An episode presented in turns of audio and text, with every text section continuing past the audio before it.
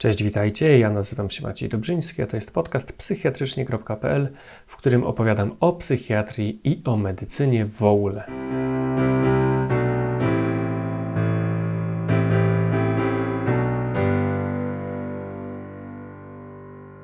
W tym odcinku coś, o co pytacie, i to w sumie chyba pierwsze pytanie dostałem już rok temu o to, czy nawet rok i parę miesięcy, mianowicie Centrum Zdrowia Psychicznego.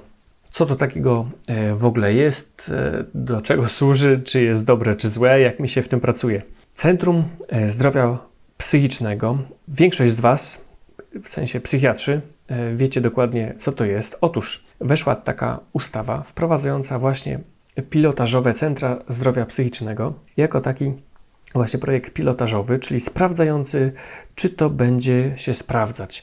Jest to próba przejścia do takiej psychiatrii środowiskowej. Pierwsza chyba próba poparta też pewnymi pieniędzmi. W sensie nie, nie tylko tak jak narodowy program, że róbcie psychiatrię środowiskową, kropka, ale jest to konkretna, pro, konkretna propozycja zmiany rozliczania, ale też zmiany formy działania. Na czym to polega? Co trzeba zrobić, żeby być centrum? Może powiem Wam, nie znam tak szczegółowo tych wytycznych z ustawy, ale ogólnie rzecz biorąc, trzeba mieć oddział stacjonarny, oddział dzienny, zespół leczenia środowiskowego i poradnie, czyli jakby całą ofertę psychiatryczną, ewentualnie jeżeli nie ma w pobliżu, w znaczy w danej jednostce nie ma oddziału stacjonarnego, no to można się dogadać ze szpitalem. Zdaje się, że tam e, część łóżek jakby mieć takich dla centrum i za nie płaci wtedy centrum, nie? Ale tego e, nie wiem, jak to dokładnie praktycznie wygląda, bo nas to nie dotyczy. Ja mam e, przyjemność i zaszczyt pracować w Centrum Zdrowia Psychicznego przy Szpitalu Wojewódzkim w Łomży. My do centrów, do pilotażu weszliśmy w pierwszym naborze, że tak powiem, czyli już ponad dwa lata temu. Czemu? Myślę, że dlatego, że mieliśmy to wszystko, bo i był ZLS, i był oddział dzienny, i stacjonarny, i poradnia zdrowia psychicznego, więc formalnie oczywiście tam musiały się jakieś tam kwestie pozmieniać, struktury, nazwa i tak dalej, ale w zasadzie u nas to cały czas tak było. W sensie, że nie trzeba było jakby tworzyć ZLS-u albo tworzyć od podstaw oddziału dziennego na tej zasadzie.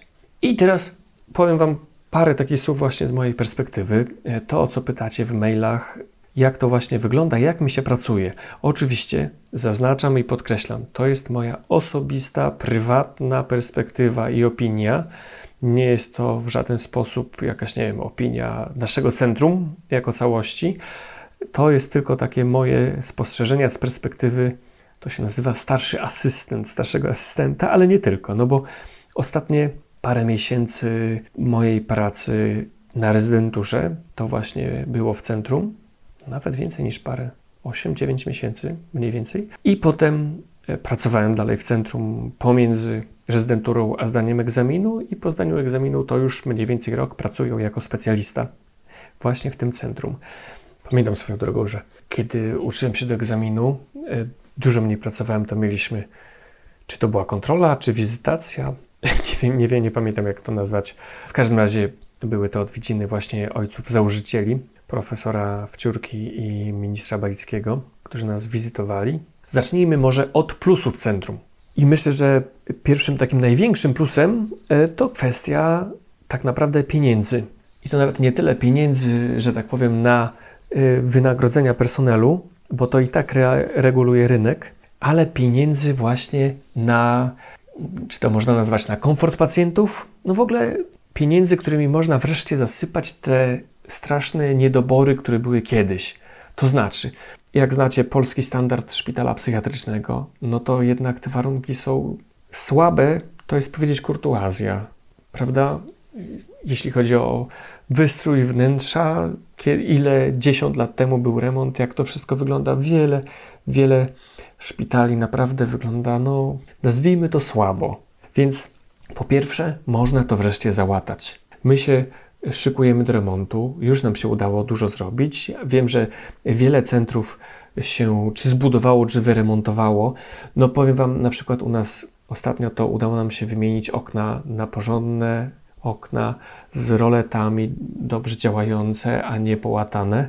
Udało nam się wstawić klimatyzatory na wiele sal chorych. Pamiętam, zresztą też pewnie to widzieliście nieraz, sale obserwacyjne czy odcinki obserwacyjne, jeżeli są w ogóle od południa, to latem jest tam taki ukrop, a ci pacjenci nie mogą wychodzić, no to my mamy tam klimatyzację. Proszę bardzo, 20 stopni, 23 stopnie, ile tam sobie chcesz ustawić. Więc to jest super, super skok w komforcie dla pacjentów. Pamiętam, jak po prostu kiedyś, no sam myślałem, nie, że zdrowemu człowiekowi może być ciężko wytrzymać na takiej obserwacji, nie, w takim upale. No więc to takie rzeczy, które powinny być tak naprawdę od zawsze, to teraz dzięki tym pieniądzom centrów można to zrobić. To jest super sprawa i chociażby ta jedna rzecz dla mnie to już jest super ekstra centrum, warto mieć, trzeba mieć, to się opłaca, to bardzo dużo daje pacjentom. Ale tak naprawdę to jest jeden z wielu małych plusów, w sensie jeden wśród wielu. Tak nawiasem mówiąc, kiedyś słyszałem o takich wyliczeniach Wydaje mi się, że to e, nasza poprzednia e, oddziałowa e, liczyła, pani Halina Gromek, więc tutaj do niej wszelkie zasługi. Nie przypisuję sobie tego, że ja bym to wyliczył, aczkolwiek nie jestem na 100% pewien, czy to ona, ale słyszałem takie właśnie wyliczenie, że w sytuacji optymalnej, czyli przy całkowitym obłożeniu 100% łóżek zajętych, przy normalnym kontrakcie z NFZ-em, i zdaje się, że nawet nie licząc e, dodatkowych badań, takich jak chociażby tomografia czy rezonans głowy, w takiej sytuacji każde łóżko przynosi na dobę 5 zł straty. Czyli tak naprawdę oddział psychiatryczny nigdy się nie będzie opłacać na takich warunkach, więc nie dziwię się, że żaden szpital nie chciał takiego oddziału u siebie mieć, o ile tylko mógł. I to częściej bardziej była, były polityczne naciski, żeby nie likwidować takich oddziałów, niż jakakolwiek racjonalna decyzja ekonomiczna. Więc to, że za te pieniądze można chociażby kupić klimatyzatory pacjentom, to już jest naprawdę super, super. I dalej. Druga rzecz, co jest super w centrach, to jest przepływ informacji na temat pacjentów. I to nie tylko pacjentów z ZLS-u. No właśnie, bo to wiadomo, tam gdzie jest ZLS, to w zasadzie chyba zawsze jest omówienie pacjentów, czy tam raz na tydzień, czy raz na miesiąc, jak, jak tam dane ZLS sobie ustala. No to powiem Wam, że w centrum może nie ma omówienia wszystkich pacjentów, bo ich są przecież setki czy tysiące, ale jest przepływ informacji nie tylko na temat pacjentów ZLS-owych. Dzięki temu, że wszyscy pracujemy i w oddziale stacjonarnym, i nadziennym, i w poradni. Znaczy, okej, okay, no, jedna pani doktor na przykład tylko w poradni pracuje. Ja na przykład z nas wszystkich najwięcej jestem nadziennym, gdy pozostali lekarze więcej są w oddziale stacjonarnym, mniej nadziennym, ale ten przepływ informacji między nami jest. Nawet, że tak powiem, przy okazji, niekoniecznie tylko te planowe zebrania i omówienia, tak jak w ZTLS-u, ale dajmy na to, wracam z oddziału dziennego i mówię koledze właśnie, że pamiętasz tego pacjenta, którego prowadziłeś i skierowałeś do dziennego, no to sobie świetnie radzi w dziennym, po wyjściu ze stacjonarnego. Jest u niego to, to i tamto, nie? Albo odwrotnie właśnie, z tym pacjentem jest gorzej, nie wiem, czy damy radę na dziennym, czy nie trzeba będzie go przyjąć na oddział stacjonarny, albo zwracając z poradni. Ten pacjent, który tam wyszedł dwa miesiące temu ze szpitala, czy nawet ten, co dwa lata temu wyszedł ze szpitala, był u mnie dzisiaj, słuchajcie, dobrze się trzyma, ale super na tym, na przykład na tym neuroleptyku w formie zastrzyków, bierze te zastrzyki od roku, dwóch, super jest, albo właśnie nie, że trzeba coś z nim zrobić, pomóc mu, bo się pogarsza, już kolejny lek bez skutku próbujemy, no to, no to co, to czy dzienny, czy ZLS, czy trzeba będzie już na stacjonarny go przyjąć, to jest super, że naprawdę dużo wiemy o swoich pacjentach, nawet jeżeli że na przykład nie prowadzimy kogoś w poradni, albo ktoś wręcz chodzi raz do jednego lekarza, raz do drugiego, to mimo wszystko ten przepływ informacji nawet tak przy okazji się dzieje i jest. Myślę, że to jest bardzo dobre dla pacjentów. Jak i dla nas również, że więcej o pacjentów wiemy, mamy większą świadomość ich sytuacji.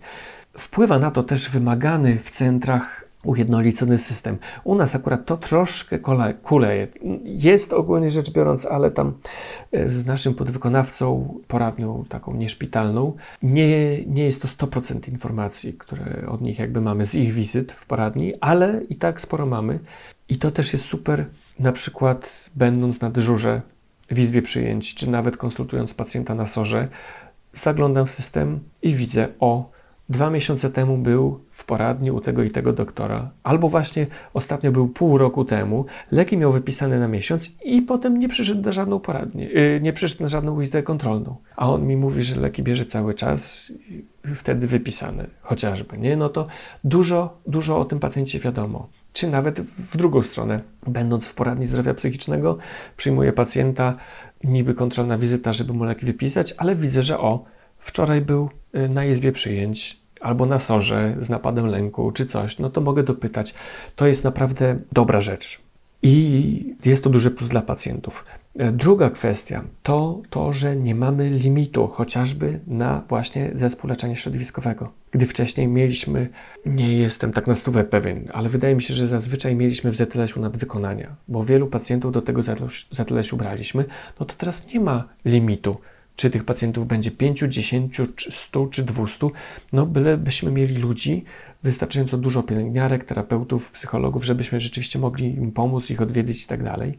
Ale to, że nie ma limitu na pacjentów w ZLS-u, to naprawdę z mojej przynajmniej perspektywy nam bardzo pomogło, bo wielu pacjentów Wcześniej to było potrzebuje, nie potrzebuje, rozważenie, no ale i tak mamy nadwykonania, nie możemy nikogo wziąć, co tu dalej zrobić, nie?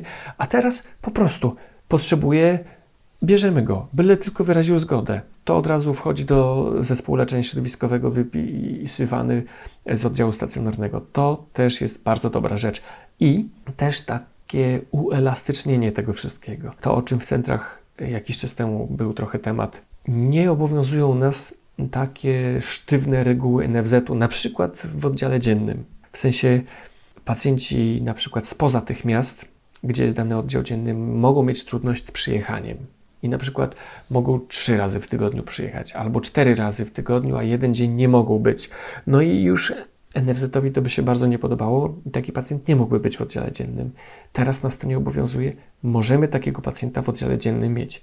Trochę nam to teraz COVID pokrzyżował, bo ze względu na ilość osób na metr kwadratowy w tych pomieszczeniach, które mamy w oddziale dziennym, to niestety niewielu pacjentów możemy mieć bardzo, ale ogólnie, jeżeli dalej centra będą i pandemia minie, no to po prostu super sprawa. Duża, ta dużo większa elastyczność. To też kolejny, myślę, że ważny plus. Następna rzecz to są asystenci zdrowienia. Chociaż poza centrami też mogą i powinni być, ale centra, w centrach są wymagani. Kto to jest asystent zdrowienia? To jest osoba, która leczy się psychiatrycznie, najlepiej, żeby miała na przykład epizod psychotyczny, czy epizod maniakalny, czy depresyjny w przeszłości przebyty, teraz się leczy i jest w stanie pomagać innym pacjentom. To jest super rzecz, albo też może być super rzecz. Wydaje się, że jest to dla nas taka duża nowość w wielu centrach, że niektóre centra jeszcze nie rozgryzły, co taka osoba powinna robić, a czego nie powinna robić, nie? Ale e, w zasadzie coraz większej ilości centrów to jest coraz lepiej z tym, z tego co wiem. W każdym razie jest to y, taki pacjent, ale zatrudniony w centrum, który pomaga innym pacjentom. Wobec czego inni pacjenci nie mają takich uprzedzeń do tej osoby, tak jak mają do nas, do lekarzy, do pielęgniarek. I już chociażby trochę inaczej to brzmi, jeżeli ja mówię, proszę brać, le proszę brać leki, bo jak nie, to będzie nawrót, a zupełnie inaczej, gdy taka osoba powie, słuchajcie, w takim takim momencie przestałem brać leki i wiecie, co się ze mną potem działo. Więc myślę, że to może być naprawdę długofalowo duża wartość dodana dla wszystkich pacjentów. Dobra, tyle z plusów centrów. To wszystko, na co byłem w stanie wpaść sam z siebie. Może wy macie też jakieś inne prześlijcie chętnie, kto wie, może zrobię dogrywkę do tego materiału. Przejdźmy do minusów centrum. Czy centra w ogóle mają minusy? No ja bym nie powiedział, żeby tu były jakieś konkretne minusy. Mogę powiedzieć o trudnościach, jakie centra mają, czy my, czy o innych centrach, co słyszę. Więc wydaje się, że sporo centrów ma e, kłopot z komunikacją, czy ze współpracą z dyrekcją, z administracją, wymagania, kwestia dogadania się, czy nawet kwestia zrozumienia finansowania, że i tak te pieniądze, które centrum dostaje, są tylko na centrum. Nie można, dyrektor nie może z tych pieniędzy, na przykład, nie wiem, kardiologii zremontować, może psychiatrii, ale nie może kardiologii, a z drugiej strony też ponoć bywają takie argumenty ze strony dyrekcji, nie zrobimy, bo nie ma pieniędzy, ale właśnie są te pieniądze przez to, że jest centrum, nie? To, to ponoć wiele centrów ma z tym problem, czyli to byłby raczej taka trudność, a niekoniecznie wada. Druga rzecz, argument o psychiatrii dwóch prędkości. Z tym się spotkałem. Myślę, że no, no jasne, że to jest formułowane przez te, dajmy na to, oddziały, które nie mają centrów, że wiecie, pacjenci, którzy mieszkają na terenie centrum, mają lepsze centrum, w sensie chociażby lepiej wyposażony oddział, niż ci, którzy nie mają, więc nie wiem, może to nawet należałoby nazwać dyskryminacją tych pacjentów, którzy nie mieszkają na terenie centrum. No ja się z tym zgadzam, że owszem, pacjenci mieszkający na terenach centrum mają lepiej, ale no, z drugiej strony nie jest to moim zdaniem argument za zamknięciem centrów i pilotażu, tylko za rozszerzeniem. I wydaje mi się w ogóle, że to właśnie tak powinno być, nie? Ten model środowiskowy psychiatrii. Takie szpitale jak, nie wiem, Tworki, czy w ogóle też szpitale wszystkie poza miastem, z dużą ilością oddziałów, no to oddziały ogólnopsychiatryczne powinny jednak wrócić do miasta i stać się centrami. I mieć ZTLS-ie, mieć oddziały dzienne, być w szpitalu czy tuż przy szpitalu i pomagać pacjentom jak najbardziej w środowisku, a te szpitale duże są potrzebne, bo i oddziały sądowe są potrzebne, i całodobowe oddziały psychoterapii też są potrzebne.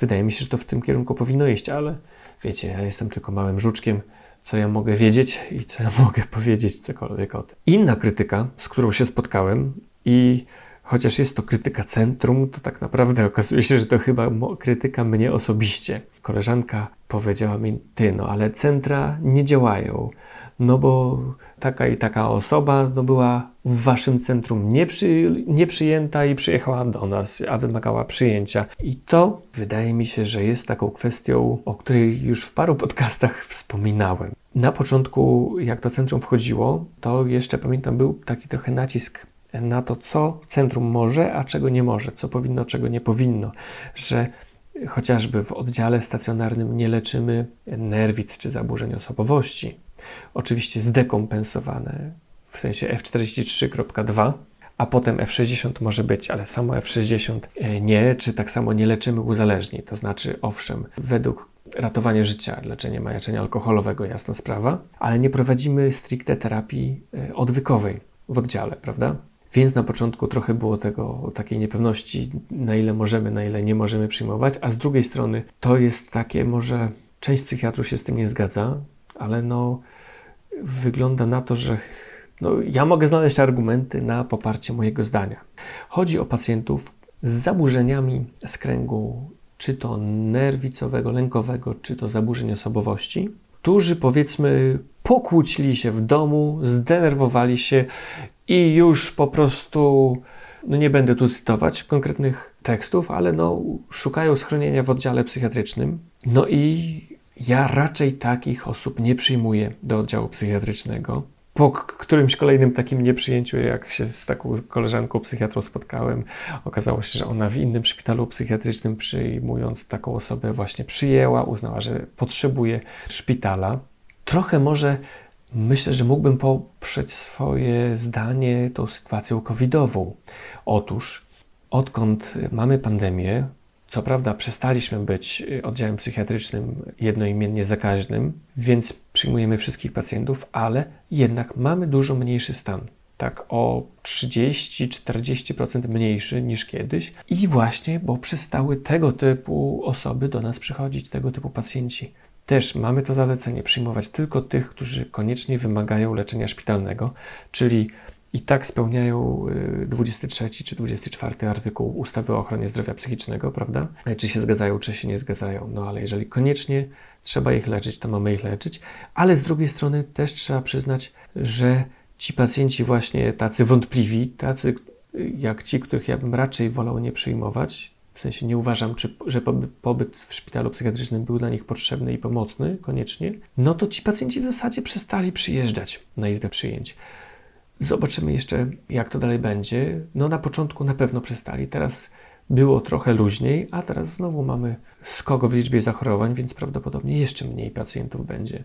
No ale tak, to to był taki argument przeciwko centrum. Z którym się spotkałem, ale to tak naprawdę bardziej chyba argument przeciwko mnie, mojej konkretnej decyzji na Izbie Przyjęć.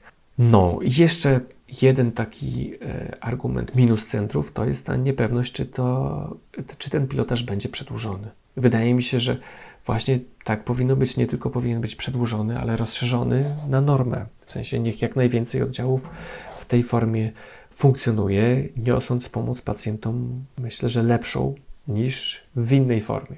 No dobra, to byłoby chyba na tyle. Więc podsumowując, jak najbardziej centra są dobre, potrzebne, dają dużą wartość dodaną pacjentom, pomagają lepiej nam ich leczyć, bardziej im pomagać, bardziej kompleksowo, bardziej środowiskowo, czyli tak właśnie jak trzeba. Ja jestem bardzo za. Jeśli macie zdanie inne, to zapraszam do komentowania. Chętnie przeczytam, wysłucham Waszych komentarzy. No i powodzenia e, na egzaminie. Nie wiem, czy zdążę mieć zmontowany ten odcinek jeszcze przed egzaminem, więc może już gratuluję wszystkim, którzy zdali. To tyle. Ja nazywam się Maciej Dobrzyński, a to był podcast psychiatrycznie.pl. Powodzenia, cześć!